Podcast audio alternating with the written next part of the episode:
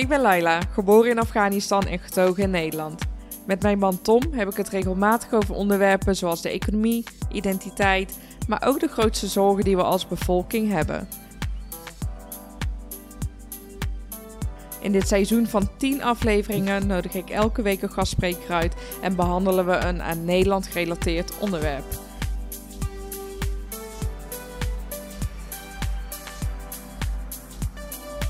Welkom bij Nederkast, ga mee op reis en laten we Nederland samen ontdekken.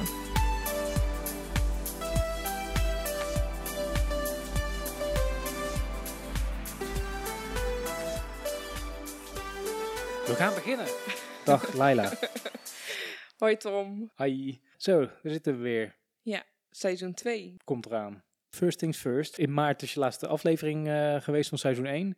Eh, sindsdien is er veel gebeurd, hè? Want je bent eh, met 4 en 5 mei bevrijdingsfeesten en de herdenkingen betrokken geweest. Namens de provincie Noord-Brabant heb je het vrijheidsvuur in ontvangst mogen nemen in eh, Wageningen. En dat heb je naar Brabant moet, mogen brengen. Ja.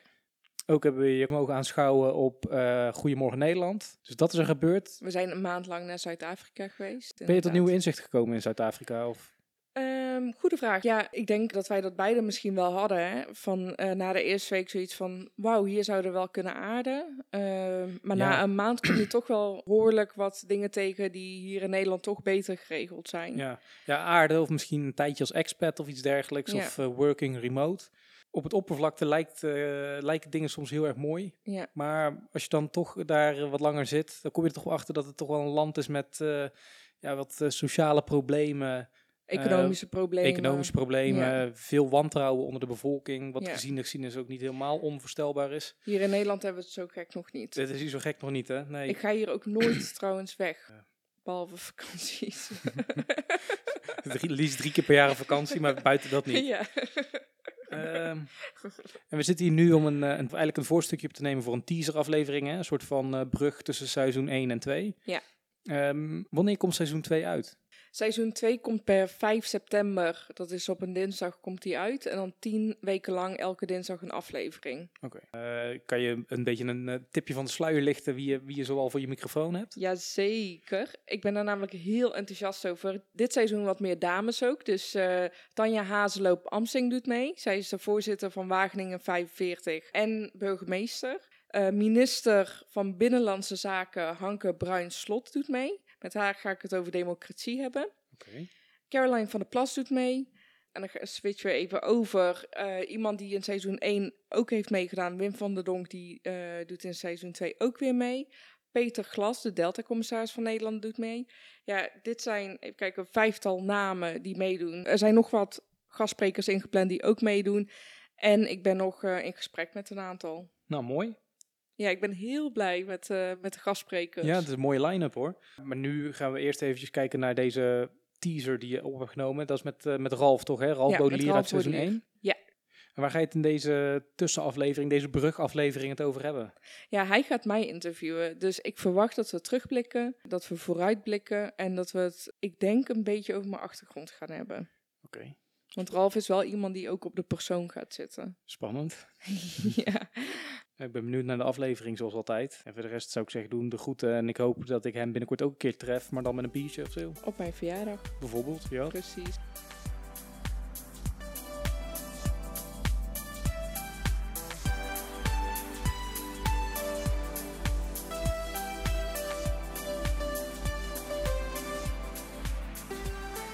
Laila, Laila Alizada.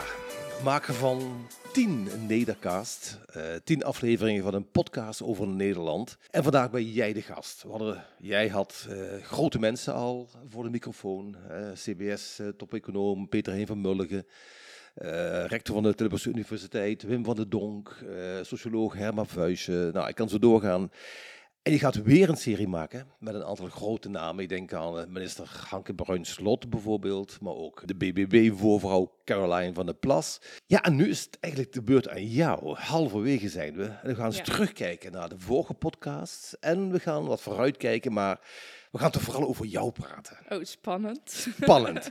Precies, ja. Was je ooit het eh, onderwerp van een podcast? Nee, nog nooit. Als gastspreker? Als gastspreker? Nee. Nee, nou dat is ook jouw primeur dus, in dit Ja. geval. Mooi. Hey Laila, laten we meteen beginnen bij het begin. Je maakt een... Je vertelt altijd in de inleidende praatjes die je houdt met je man Tom, want zo begin je elke podcast, Ja. en ook deze weer, ehm, vertel je vaak, ja, je bent een vluchteling, of althans je ouders waren vluchtelingen uit Afghanistan. eh, je voelt je erg thuis in Nederland, maar je zit ook nog steeds een beetje tussen twee culturen. En daarom ben je eigenlijk erg nieuwsgierig geworden naar hoe Nederland tikt, zoals dat heet. Maar laten we daar eens mee beginnen. Toch even iets over Laila Alizada zelf. Eh een van die podcasts, van die afleveringen met Herman Vuijsje, dacht ik, Ja. dan vertel je dat jouw eerste herinnering in je leven is dat je met je tante in een vliegtuig zat, in een enorme spanning, en die tante op de wc de paspoorten kapot scheurde, om op die manier eh, identiteitloos of zonder identiteitspapieren aan te komen Ja. in Nederland. Misschien moet je het even herhalen, die eerste herinnering. Want je vertelt het veel mooier dan ik het nu kan navertellen natuurlijk. Nou, de eerste herinnering die ik heb, was dat ik inderdaad in een voertuig zat met mijn tante. Ik weet dus niet meer of dat een vliegtuig was of een trein. Of, maar we zaten in een voertuig Mhm. en eh, zij nam mij mee en we zijn naar de wc gegaan en ze Mhm. heeft daar onze paspoorten doorgescheurd. En dit was dus toen ik denk ik een jaar of vier à vijf was. En ik ben nu 29. Mhm. Ja. En ik weet nog dat ze de deur dicht hield van de wc en de paspoort aan het doorscheuren was. Ze was in paniek. Mhm. En ik weet nog dat ik zei, laat mij die deur tegenhouden, voor Oh, als er iemand binnenkomt. Als kindje van vier. Precies. En Ja. eh, ze zei van, nee, eh, schat, dat hoeft niet. En ze ging verder. En ik weet nog zo, dat gevoel herinner ik me heel sterk, dat ik dacht, maar ik kan dit. Geloof mij dat ik dit kan. Mhm.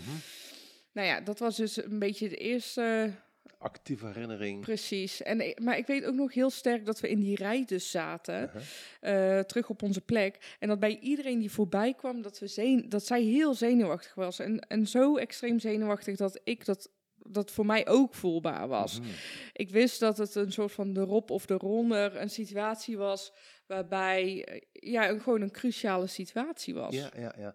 Weet je ook nog waar je je bevond op dat moment? Was dat al in Nederland of er ergens Nee, in nee, nee. Rusland of wherever? Ja, dat was dus ergens in die vlucht. In die vlucht. Ja, Ja. die vlucht uit Kabul in dit geval, uit Ja. Afghanistan. Misschien even dit, Laila. Met hoeveel kinderen zijn jullie thuis? eh, met z'n negenen. Met z'n negen. Ik ben de jongste. Je bent de jongste. En alle negen, dat heb ik wel begrepen, of alle kinderen, dus alle negen, die zijn gevlucht met jullie ouders uit Afghanistan. En dat was dan dus 25 jaar geleden. Ja, dat was in 1993. Of 93 alweer. Ja. Aha. Alleen, we zijn wel in, bijvoorbeeld, ik ben wat later gekomen dan de rest van mijn broers en zussen. Want mijn, tan mijn moeder die was dus zwanger van mij. Mhm. En eh, ik was dus pas geboren. ehm, nou, ik begin wel even bij het begin. We beginnen. Laten we misschien beginnen. Heel simpel de vraag, waarom vluchten jullie? We kunnen ons alles voorstellen, natuurlijk bij Afghanistan, maar zijn er altijd ook concrete aanleidingen natuurlijk om te gaan. Ja. Eh, om politieke redenen. Mhm. Mijn vader die eh, zat in de politiek. Mhm. En op een gegeven moment viel de eh, Taliban Afghanistan binnen. En toen is mijn vader gaan onderduiken. Toen hebben Mhm. ze zijn broer gepakt. En toen moest hij dus wel weer dus, zichzelf overgeven en teruggaan. Eh, ondertussen hadden ze zijn Want broer... wat gebeurde met die broer dan? Ja, die hadden ze gepakt van nu kom je terug. oh, Dus zo om je vader te dwingen Ja, om precies. boven water te komen. Mhm. Precies, en dat heeft hij dus gedaan. Maar ondertussen hadden ze zijn broer doodgemarteld. Zo. En dat was dus een punt voor mijn ouders van we gaan nu per direct vluchten. Aha. Alleen ik was net geboren, dus de keuze was of we blijven met z'n allen achter Mhm. en we vluchten dus nog, we stellen dat uit. Of eh, ze laten mij tijdelijk achter Mhm. en ze gaan zelf vluchten. Dus ze hebben mij bij de zus van mijn vader achtergelaten. De tante. Precies. Kwestie. Aha. Dus met acht kinderen, is ook een hele heis lijkt me, Ja, te vluchten. Waar ging die vlucht meteen aan? Want je zijn allemaal nu in Nederland, hè? Ja, we zijn Sterker nog, allemaal in de buurt hier, in Midden-Brabant. Ging die vlucht meteen naar Nederland? nee, of- niet meteen naar Nederland. Eh, ze, zij en ik dus later ook. Want zij zijn naar Rusland uiteindelijk gevlucht. Ehm, ze hebben ondergedoken gezeten in Moskou. En een aantal jaar later zijn mijn tante en ik dus ook daarheen geweest. En ben ook ik dus, nou ja, je raadt het al, in Nederland terechtgekomen. Ja. Ja, en trouwens, weet je wat ook Mhm. zo interessant is, waar mensen niet aan denken? Het zijn niet alleen acht kinderen die je meeneemt, hè. Mhm.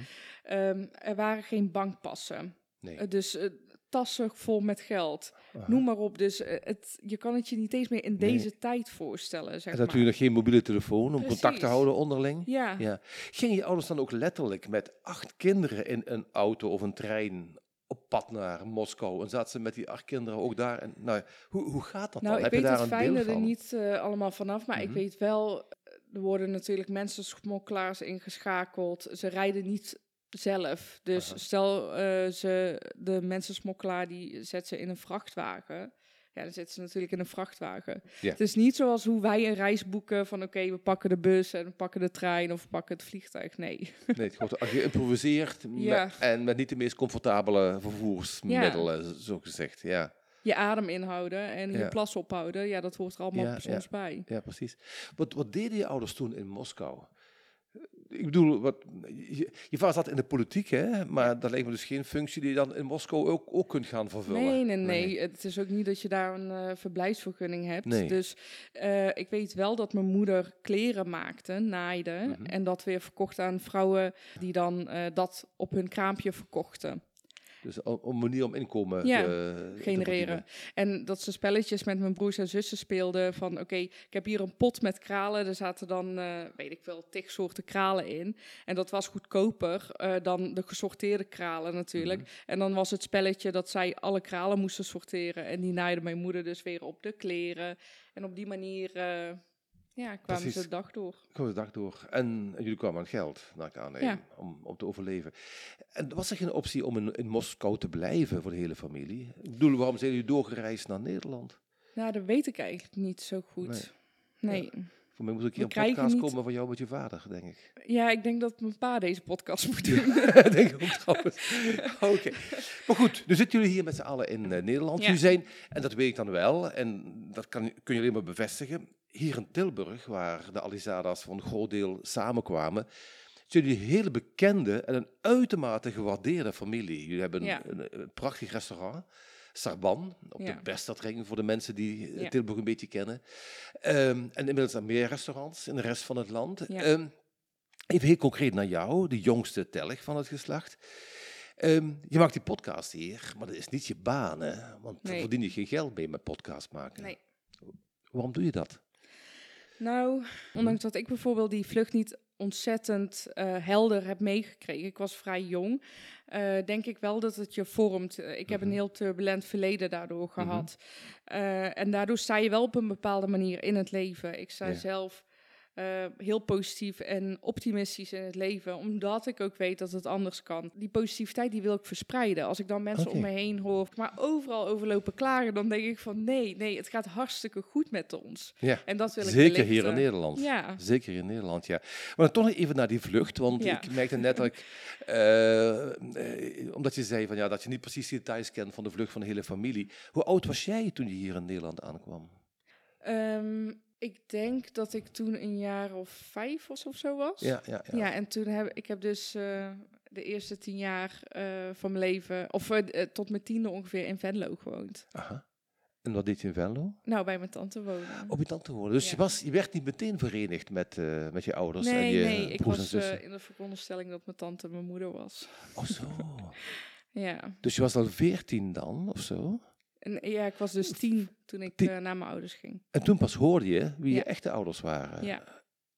Dat lijkt me ook nog wel een, een, een- ja, wat, een klap, een, een, een transformatie. Hoe zeg je dat? Ja, wat ik zeg, hè, dat, dat vormt je. En het, het is niet van, oké, we zijn gevlucht. Jij Nee. was heel jong. We zijn naar Nederland gekomen. En nu leven we het leven wat bijvoorbeeld mijn man Tom heeft geleefd. Ja. Zo gaat dat natuurlijk Nee. niet. Hè? Een familie, een gezin moet ook helen van de dingen die zijn gebeurd. Ja. Eh, bijvoorbeeld de dood van mijn vaders broer. Mhm. Dat, ja, elk jaar is dat natuurlijk ontzettend voelbaar en merkbaar. eh, want mijn vader, die heeft zich heel lang schuldig gevoeld. ja. Dus... Want ehm, ja. hem werd die broer opgepakt en gemarteld. Ja, en die had ook een vrouw en kinderen. Hoe nog eens? Ja, precies. En hoe ge- ja, dat is een hele algemene vraag, maar toch, hoe gebeurt dat, zo'n helingsproces dan? Dat is een enorm, enorm, vlug verhaal, eh, die hele nare herinneringen. De jongste dochter, de Benjamin waarschijnlijk, die Ja. pas na tien jaar weer terug in de armen Ja. van de ouders komt. Het lijkt me ook traumatisch. Ehm, Hoe, hoe, hoe stap je dat? Wat doe je dan concreet? Wat deed je ouders concreet om daar toch weer een, een modus in te vinden? Nou ja, ik denk dat je een heel, je gaat een heel traject in waarbij denk ik niemand echt het antwoord weet. Mhm. Ik denk achteraf gezien denk je, oh, eh, we hadden zus en zo moeten doen en, en dan was het veel sneller, eh, waren wonden geheeld. Ja. Ehm, ik denk dat het. Ik weet het niet. ik- Nou, ik weet het wel, maar ik, vind, ik vind het toch lastig om erover te praten. ja. Ik denk dat ik zelf heel erg optimistisch van aard ben. Dus als ik op het moment dat ik niet voor mijn gevoel in de problemen zat, Mhm. eh, was ik ook echt vrolijk en gelukkig. En ik merkte ook dat ik dat steeds meer ging opzoeken. Niet als een Ja. soort van vlucht, zeg maar. Ik, pro- ik, pro- ik was niet aan het vluchten van mijn probleem. Ik wist heel goed dat er eh, een, een hoop vervelende eh, Mhm. dingen waren gebeurd in mijn leven.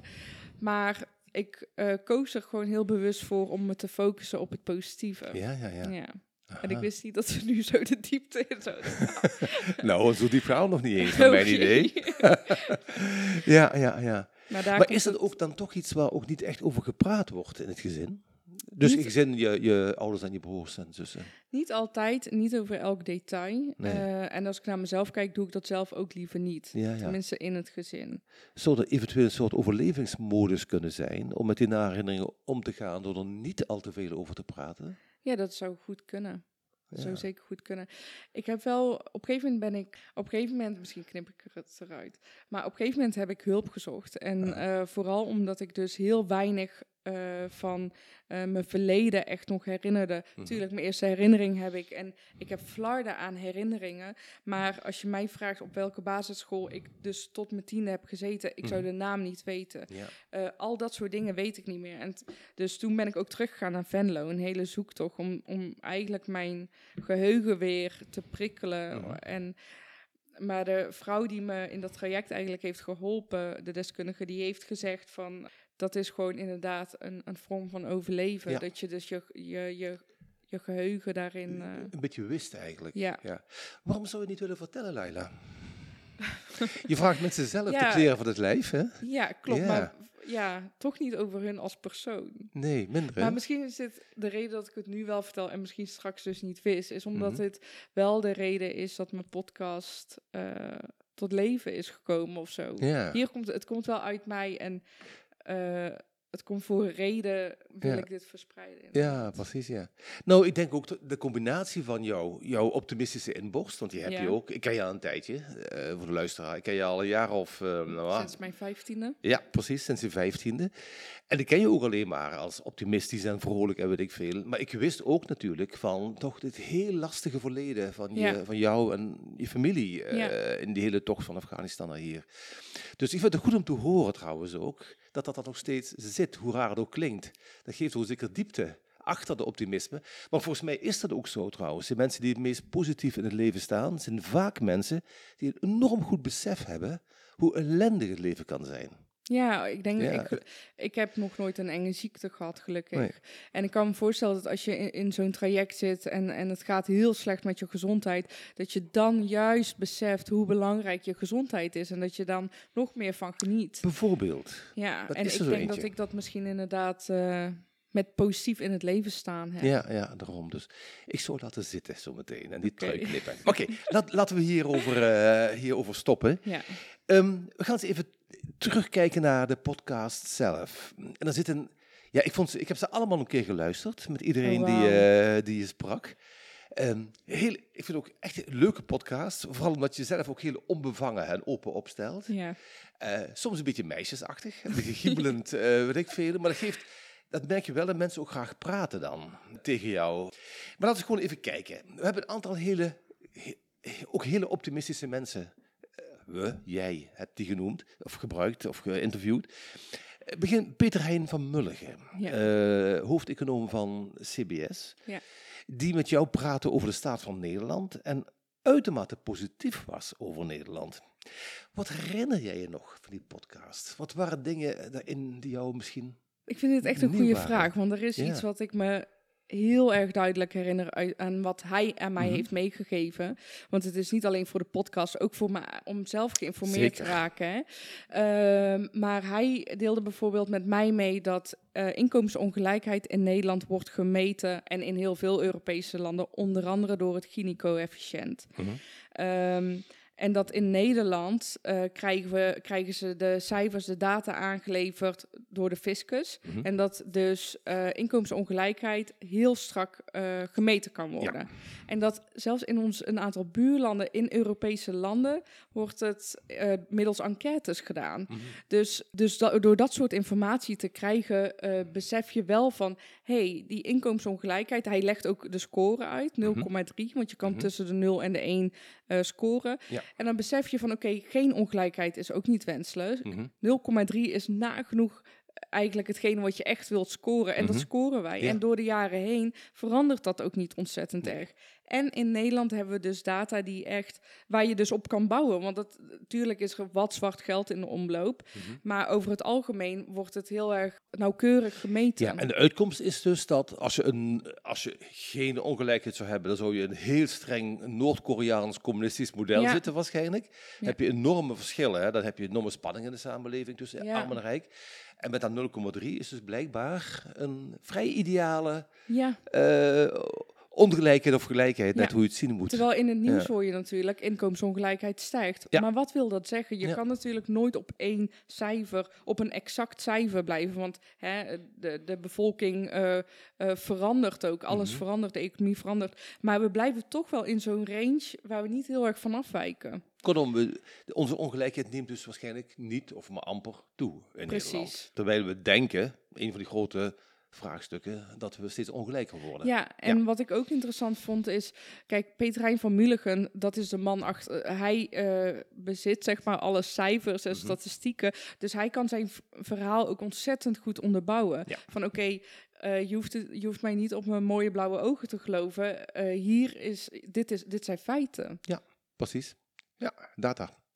Exact. Dat is Peter Hein van Mulligen. Ja. Een van de, een van de, de, de mensen waarmee, waar, je, waar je mee sprak. Eduard Nazarski herinner Ja. ik me. De, de vroegere, volgens mij, eh, voorman van eh, Amnesty International. Ja, en van vluchtelingenwerk. Precies. Nou, Vluchtelingenwerk Nederland. Ja. ja, exact. Ook een hele imabele man. Het zijn Ja. allemaal imabele mannen waar je mee spreekt. En vrouwen. Niet zoveel vrouwen, hè? Nee, Nee. Één- voor komend maar. seizoen hoop ik Ja. eh, wat meer vrouwen. om erbij te krijgen. Ja. Nou, Eduard, wat, wat herinner je uit zijn podcast? Nou, ik herinner me alvorens de podcast Mhm. dat hij precies dezelfde manier koffie zet als ik. Dus hij Aha. vol verwarmt zijn kopje en dan zet hij koffie. Kijk.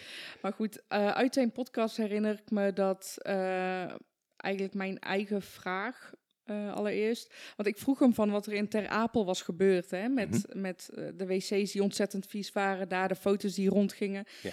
Ik zei, ik, vraag, ik wil eigenlijk de vraag stellen van waarom hebben die vluchtelingen zelf eh, de wc's niet schoongehouden? Oh ja. Dat is een vraag die veel mensen, denk ik, niet durven te stellen, maar wel willen stellen. En hier en daar zie je hem ook voorbij komen, maar er wordt ook wel weer heel fel op gereageerd. Eh, en toen antwoordde hij van, ja, joh, kijk eens in de trein. Dus Nederlanders die hier een Nederlandse nationaliteit hebben en met de trein reizen, als daar niet een heel erg duidelijk proces en eh, protocol voor is, Mhm. dan eh, raken die wc's ook verstopt, Ja. worden ook te ranzig voor woorden, ja. Dus Kortom, het ligt Het is niet aan de vluchtelingen, het is menselijk. Ja. Niemand voelt zich verantwoordelijk voor de wc's. Zoals Dus wij duidelijkheid dat mist ook niet voelen voor de wc's in de trein. Ja. Ja, ja. Dat, eh, dat is misschien wat eh, uit dat gesprek ontzettend is bijgebleven. Ja, ja. Omdat ik twijfelde of ik die vraag zou stellen. Maar twijfel je ook dan ehm, aan het idee dat vluchtelingen misschien viezer zijn dan eh, niet-vluchtelingen? Dat ze wc's niet schoonhouden? Nee, ik zou zelf niet denken dat vluchtelingen viezer nee, zijn. Nee, Nee. nee. Het was gewoon het idee dat je, de, dat je zag er blijven vraag liggen in, nou, de, in de media. een vraag liggen. En ik vind ook dat onbekend maakt onbemind. Dingen Ja. die we niet weten, dan vullen we het met eh, zelf in. En dat is vaak niet een beter antwoord dan het daadwerkelijke antwoord. Mhm. Dus ik heb zoiets van, alles moet bespreekbaar zijn. Ik ben heel erg voor de vrijheid van meningsuiting. En ik ben heel erg van eh, het voeren van de dialoog. Mhm. Precies. En dat probeerde ik dus. Ja, de botsende meningen ontstaat de waarheid, zoals Ja. ik dan vaak denk. Heeft die Narzaski ook nog iets verteld wat jij nog niet wist als het gaat over vluchtelingen? Want je bent natuurlijk je bent het, eh, een mooi voorbeeld van een vluchteling eh, waar hij over praat van buiten. Zaten er aspecten in die jou aan het denken zetten? Misschien niet over de vluchteling zelf per se. Althans, niet dat me zo is bijgebleven. Voor mij Mhm. is het een tijdje geleden. Ik heb ze niet opnieuw geluisterd. Maar wel het feit dat er dus zoveel mensen zijn dat die eh, vluchtelingen in de buurt ook heel erg helpen. Hm. Dat vond ik wel heel erg mooi. Dat spreekt polarisatie natuurlijk direct tegen. Dus hij schetst, dat- dat viel me ook op in die podcast, hij Ja. schetst dat we in de, nou ja, op social media of media horen dat er Ja, enorm verzet is. Maar Ja. als je kijkt naar de buurten en alles, dan zie je mensen gewoon overeenkomen. En mensen helpen en helemaal Precies. niet zo tegen vluchtelingen zijn. ja precies. Ja. Is dat trouwens iets wat jullie, ik kom even weer op jou terug, ook ervaren hebben toen jullie eh, hier landen in Nederland? In onze tijd was, waren vluchtelingen ontzettend welkom. Tenminste, dat is hoe ik en onze familie het eh, eh, herinneren. Ik weet nog dat er echt mensen waren uit de buurt waar we zaten die echt om uh, taalles gaven, Mhm. extra kleding, al dat soort dingen. Dus wij hebben daar een, hele posit- eh, een heel positief gevoel aan overgehouden. Maar dat, misschien was Ja. dat een andere tijd, ik weet het niet. Ja, of misschien als je naar Nazarski luistert, helemaal geen andere tijd. Dat Oh, gewoon ja. de concrete omgeving nog net zo Zou welkomstgericht zijn. Zou het door social media komen of zo? Dus dat de wereld digitaler wordt? Ja, dat zou kunnen, wellicht. En dat mensen elkaar aansteken in eh, negatieve beeldvorming. Ja. Terwijl gewoon de praktijk op de grond misschien nog steeds heel anders is. Ja. Maar wat, wat, wat denk jij? Dat is, dat, dat is wat ik, Ik denk dat polarisatie bijvoorbeeld een self-fulfilling prophecy is. Dus Mhm. dat het... ehm, ik denk dat misschien inderdaad door de digitale wereld... Dat, dat die stemmen harder en meer naar boven komen. Mensen zitten achter een scherm. Terwijl als je naar buiten loopt eh, en kijkt... dan valt het misschien hartstikke mee. Eigenlijk wat jij ook zei in jouw aflevering... want dat Mhm. is me daarvan nog bijgebleven... Mhm. dat je zegt, criminaliteit staat op nummer één grootste angst van de Nederlandse bevolking. En jij zei tegen mij, als je nu naar buiten loopt, eh, eh, zei, er zij loop, rijden niet schietende kartels eh, rond. Nee, het is niet een groot bloedbad. het is echt nog eens dalende eh, criminaliteiten. Zeker dit soort criminaliteiten in Nederland. Ja, ja. En wellicht dat dat hetzelfde is voor eh, eigenlijk hoe men naar eh, vluchtelingen kijkt. Ja, ja, ja, precies. Ja, en dat brengt me ook meteen op weer een ander gesprek. Het gesprek met, eh, met Herman de Vuijsje. Oh ja, identiteit en cultuur. Yes, socioloog. Eh, Die op, midden op de Wallen woont trouwens. Dus we Ja. zijn op het, in, het, in, het, in het hart waar het gebeurt in eh, Ik heb Nederland. bij hem thuis eh, opgenomen. Ja, dat doe je bijna altijd, hè, volgens ja mij. bij Eduard ook inderdaad. Ja, Bij Wim niet, op de universiteit. ja. Dus het verschilt, maar veelal ook wel thuis. ja, Wim van. Donk. Ja, precies, ja. Nou, Herman praat met jou onder andere over racisme. Ja. En zijn stelling is, in een boek van hem, Zwartkijkers, dat Ja. het met racisme in Nederland enorm meevalt. En hij vergelijkt het ook met antisemitisme. Hij is half Joods of heeft een Joodse vader. Hoe is, dat, hoe is jouw ervaring met racisme? Je bent wat donkerder Ja. dan eh, de doorsnee Nederlanders. Donkere Ja. ogen, donkere haren, hele donkere wenkbrauwen.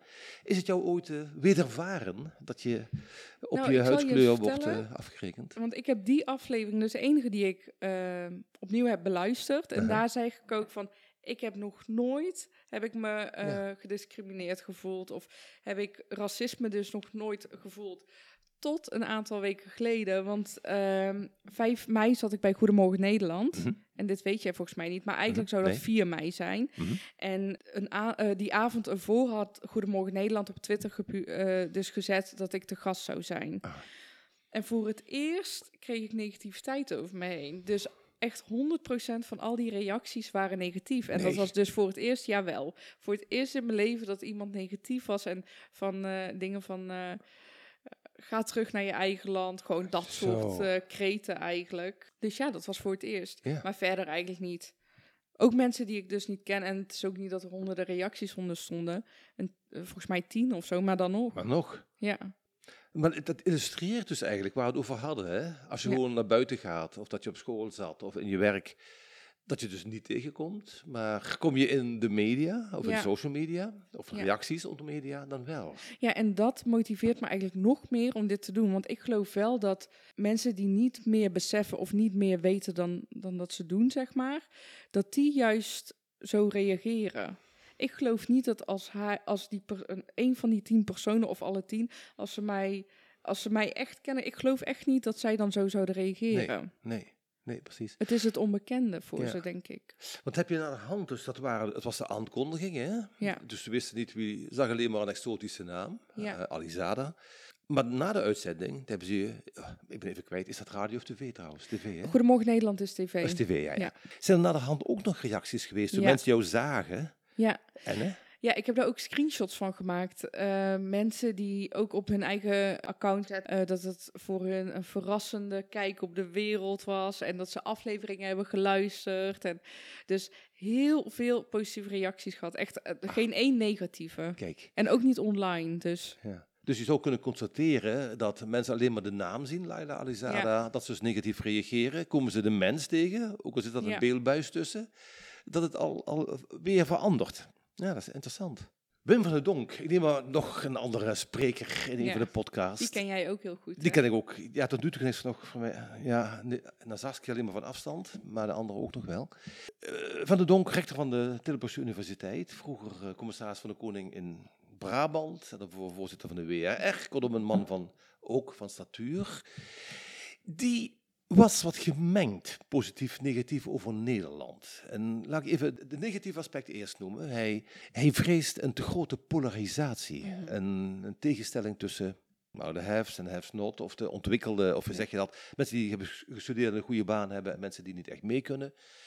Ehm, hoe kijk jij, kijk jij daar tegenaan, tegen die polarisatie? Is- Ik denk, wat ik net ook zei, Mhm. ik denk dat dat de polarisatie alleen maar bestaat omdat wij er zoveel aandacht aan geven. Wat wij net ook hebben geconstateerd. Hè? Eh, misschien is die polarisatie helemaal niet zo Mhm. heftig als dat wij, als dat wij roepen. Mhm. En dat we in de media horen. Kijk, ik kan me voorstellen dat als je een talkshow hebt, dat het veel interessanter is om twee ontzettend heftige stemmen te hebben, die tegenover elkaar te zetten. Dan heb je goede tv.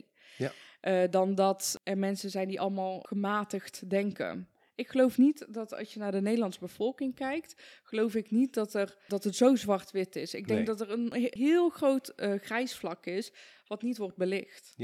Precies. Maar en ook, weet je wat ik ook trouwens denk? Dat als je dus de keuze hebt, of het gevoel hebt dat je de keuze hebt uit smaak zwart en wit, dat je dus één van die twee neigt te kiezen en dat je dus er niet bij stilstaat dat je ook grijs kan kiezen. Dus dan wordt het nog eens versterkt. Dus wat je zegt is eigenlijk dat hele palet van grijstinten, dat zien we veel te weinig, waardoor we denken alleen maar Ja. zwart-wit is. En daar is zit ook misschien polarisatie tussen, tussen die polen. Maar de samenleving zit veel meer in het grijs vlak. Ja, want dat zit, uiteindelijk zegt Wim dat volgens mij ook, hè? Dat, dat zegt hij ook nou, maar hij is ook wel vrij bezorgd om die polarisatie. Ja. Hij heeft het voorbeeld van als je een blaadje vaak vouwt, Ja. je kunt een paar keer vouwen, dan krijg je alleen maar een vouw, maar vouw je te vaak, eh, polariseert te vaak, dan krijg je een scheur. Dan valt de samenleving uit, uit elkaar. Dat is een beetje het, het angstbeeld dat hij heeft. Ja. Maar dan komt hij ook met een hele positieve wending. ja. En wat was die? Weet je dat nog? Nou ja, ehm, hij zegt op een gegeven moment ook dat eh, de Nederlandse bevolking eh, heel veel veerkracht heeft.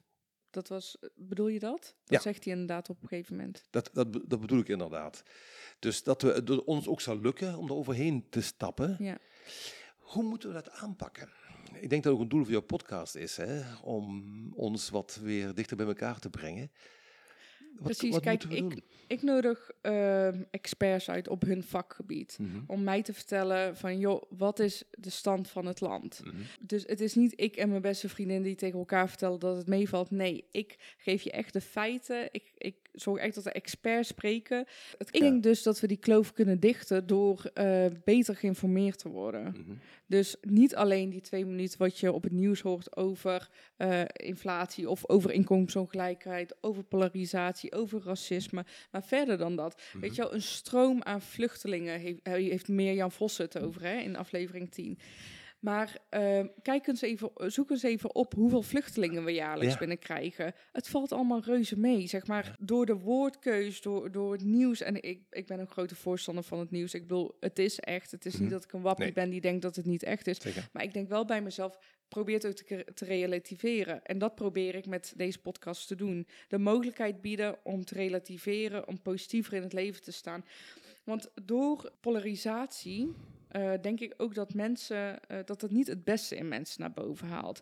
Dus als mensen heel bang zijn voor die stroom van vluchtelingen, terwijl hun eigen kinderen nog thuis wonen en geen woning kunnen vinden, ja, dan krijgen ze, eh, eh, dan, dan reageren ze dat misschien op de vluchtelingen af. Hè? Of Mhm. dan krijgen ze daar een vervelend beeld over. Terwijl als ze het kunnen relativeren en kunnen zien van wat voor plannen zijn er dan eh, in aantocht wat betreft de, de woningen of hoeveel vluchtelingen krijgen we nou binnen. Als ze dat allemaal scherp in beeld hebben, dan denk ik echt dat het heel erg meevalt. Ja, precies. Dus een heel belangrijk deel informatie, zeg je. Hè? Ja, Ja, dus vandaar al die inhoudelijk deskundigen die jij voorbij laat komen. Ehm, is dat voldoende informatie? of informatie voldoende is, weet ik niet. Maar ik denk wel dat het een goede eerste stap is Ja, om de feiten eens op een rijtje te krijgen. ja, En ik denk dat we misschien ook de media misschien, maar ook de mensen die juist waar veel naar wordt geluisterd, een Wim van der Donk, een Peter Rijn van Mulligen, dat zij ook meer hun stem laten horen. ja. Wat De- veel gematigder is. Precies, de gematigde stemmen inderdaad. Want even over Mirjam Vossen, hè, die Ja. het over media heeft eh, Ja. in die podcast, gepro- gepromoveerd op framing van, van media. Ehm, op welke manier, als jij nu de baas zou zijn van het journaal, dat was een beroemd liedje in de jaren 90 of 80 zelfs, nog voor jouw tijd, als ik de baas zou zijn van het journaal, van kinderen voor kinderen. Maar goed, je bent de baas van het journaal. Hoe zou je het journaal inkleden? Weet je, ik zou niet eh, nieuws weglaten. Dus stel Mhm. dat er een enorme ramp ergens gebeurt, dan moeten daar foto's, filmpjes en eh, het aantal doden en slachtoffers moeten genoemd worden. Want dat betekent ook dat goede doelen bijvoorbeeld beter geld kunnen inzamelen. Ja. Ik noem maar een zijweg. Hè? Maar ik zou toch ook zeker vermelden dat de wereld veiliger is dan ooit. Mhm. Niet op alle plekken, dat Mhm. klopt. Maar probeer, het, probeer de trend er ook bij te vermelden. Dat zou ik doen als ik de baas zou zijn. Van ja, oké, ehm, er is nu een vliegtuig neergestort. Het voorbeeld wat jij heel vaak aanhaalt, hè. Dat is een, een mega grote ramp. Maar ehm, het is nog steeds het allerveiligste, de allerveiligste manier van reizen. Ja. Als je op een feestje vraagt van wie er allemaal vliegangst hebben. Ja. Ja, dat zijn enorm veel mensen. Terwijl, eh, wat zei je in 2017? Zijn er geen één vliegtuig eh, Ja. ram, eh, is er geen één vliegtuig neergestort? Nee, fascinerend. 4 miljard mensen stapten in en 4 miljard mensen stapten uit. Even los van die paar mensen die aan boord dan wellicht een hartinfarct kregen. Dus eigenlijk is Maar die angst, precies, die angst is ergens, die heeft een kern van waarheid. Ja. Maar de grootte van de angst lijkt me ongegrond. Zo is het. Ja, want we hebben 1,2 miljoen, om even een cijfer te noemen, verkeersdoden met gewoon met de auto. Ja, kijk. Dus als je hier om de hoek rijdt, de kans is veel groter dat je sneuvelt dan in een Ja. vliegtuig. Ja. Maar dat is wel een heel mooi voorbeeld inderdaad. Dus door die aaneenschakeling van rampen op tv, dat we ook een rampzalig idee van de wereld krijgen. Ja. Toen Dus je zou die eh, trends laten zien. Ja. Ja, klopt. Toen met Oekraïne en Rusland, toen, dat, toen die oorlog net begon, toen stond de, de, de kindertelefoon rood, gloeiend.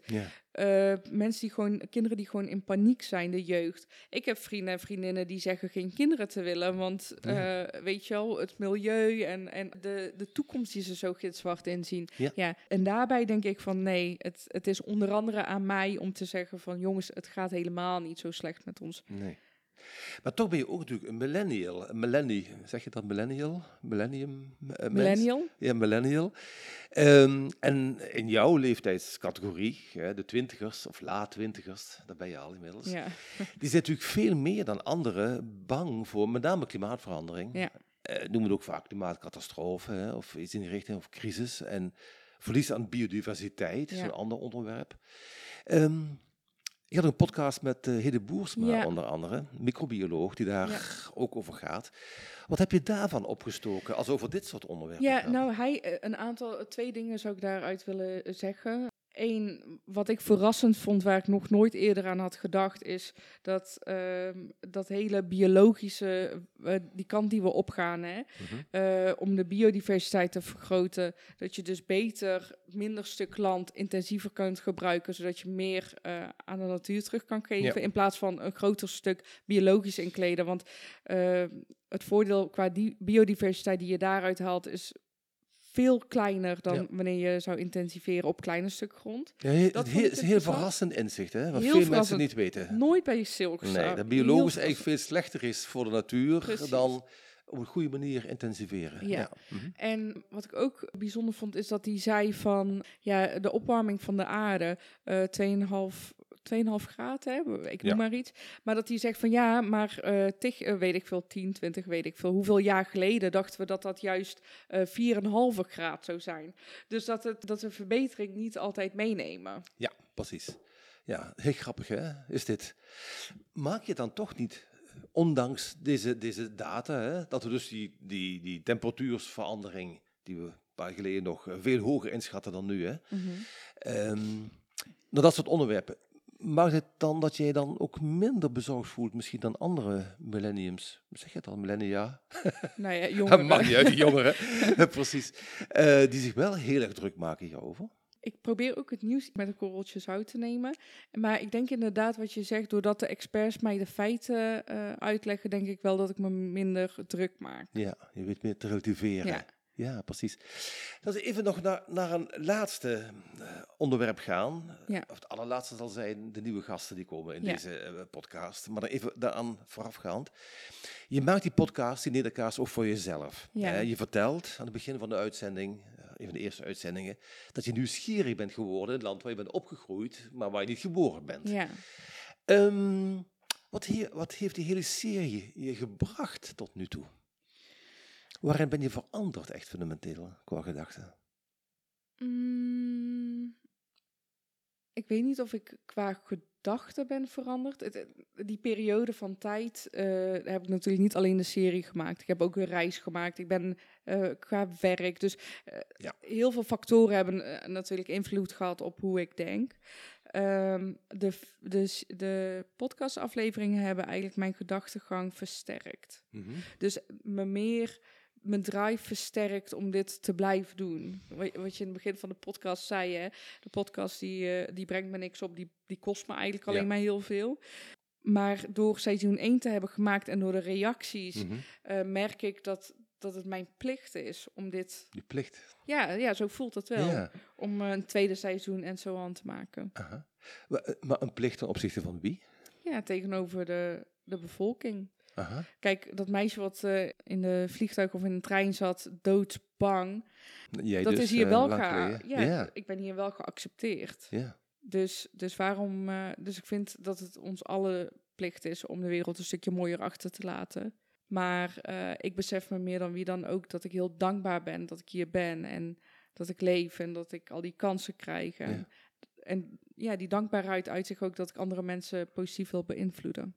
Ja, dat vind ik heel, heel mooi. Ja, kijk, als we nu niet nog een paar vragen hadden over de nieuwe serie, was dat een Ja. mooi einde geweest al. Ja. Dat mensen positief willen beïnvloeden. En dat, wat je ook noemde, hè, dat gezeur over de, de reistijden bij de NS, hè, wat overigens een heel reëel gezeur is, maar dat de overhand vaak krijgt, dat het echt zonde is, omdat we niet genoeg genieten van wat we hier hebben in dit, Ja. eh, in dit land, inderdaad.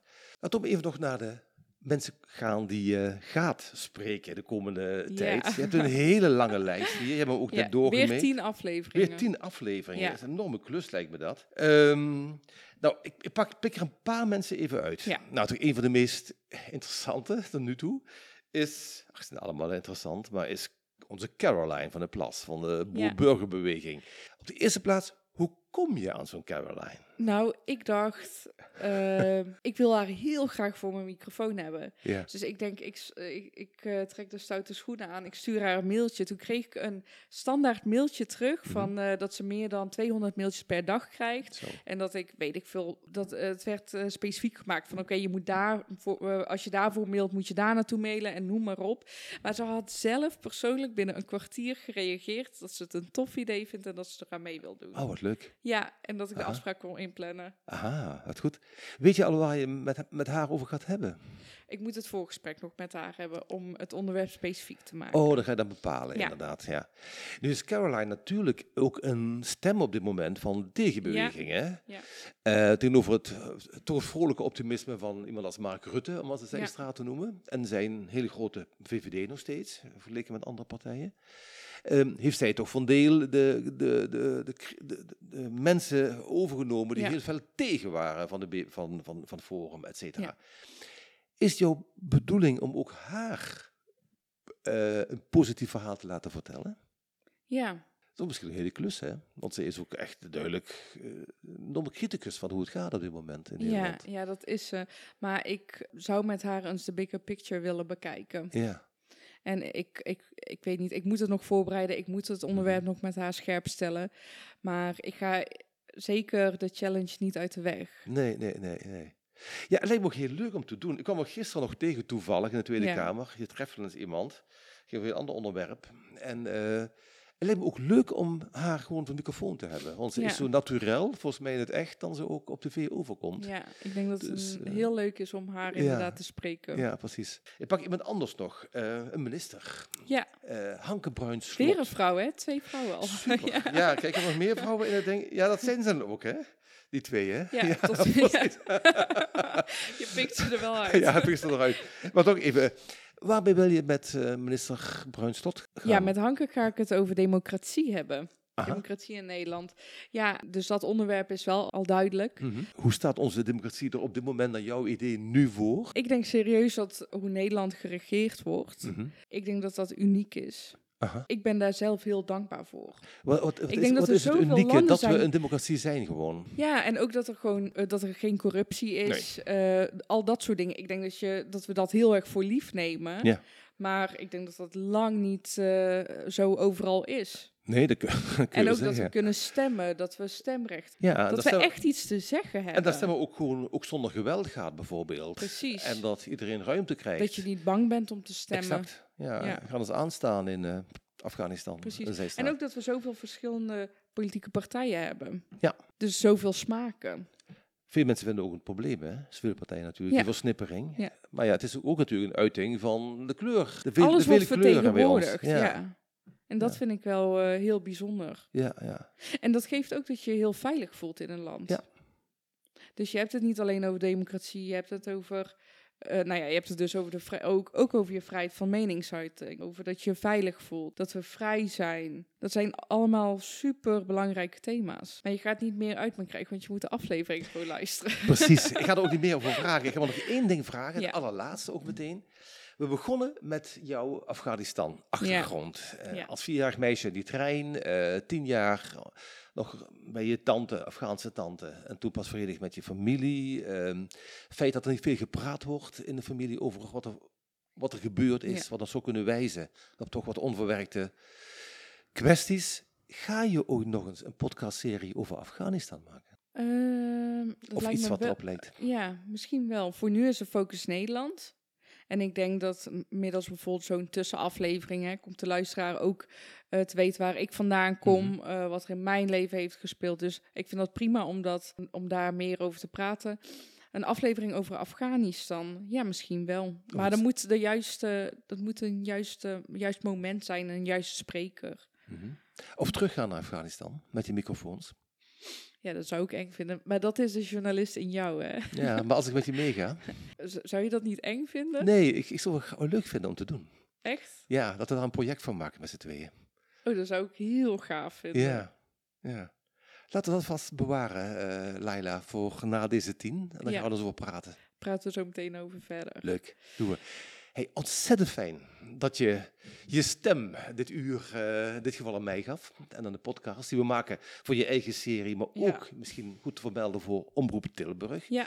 Want je bent toch natuurlijk een Tilburgse eh, opgegroeid, althans Ja. delen van je leven daar. Ja, absoluut. Nou, ontzettend bedankt. En ik hoop dat we elkaar nog een keer voor de microfoons tegenkomen. En wie weet in Afghanistan. Absoluut. Heel erg bedankt dat je op mijn stoel bent gaan zitten. En eh, ik vond het heel erg spannend om het te doen. Maar eh, ja, jij bent natuurlijk heel vertrouwd. Dus dan eh, gaat het me iets makkelijker af. Nou, dat ging je uitstekend af. Krijg je ook meer informatie uit. Precies. Dankjewel. Rolle. Hartstikke mooi, Laila. Dankjewel. Beste luisteraar, ik wil je bedanken voor het luisteren. En ik hoop dat je me op alle kanalen gaat volgen. En zo dus ook meegaat in seizoen 2 van Nedercast.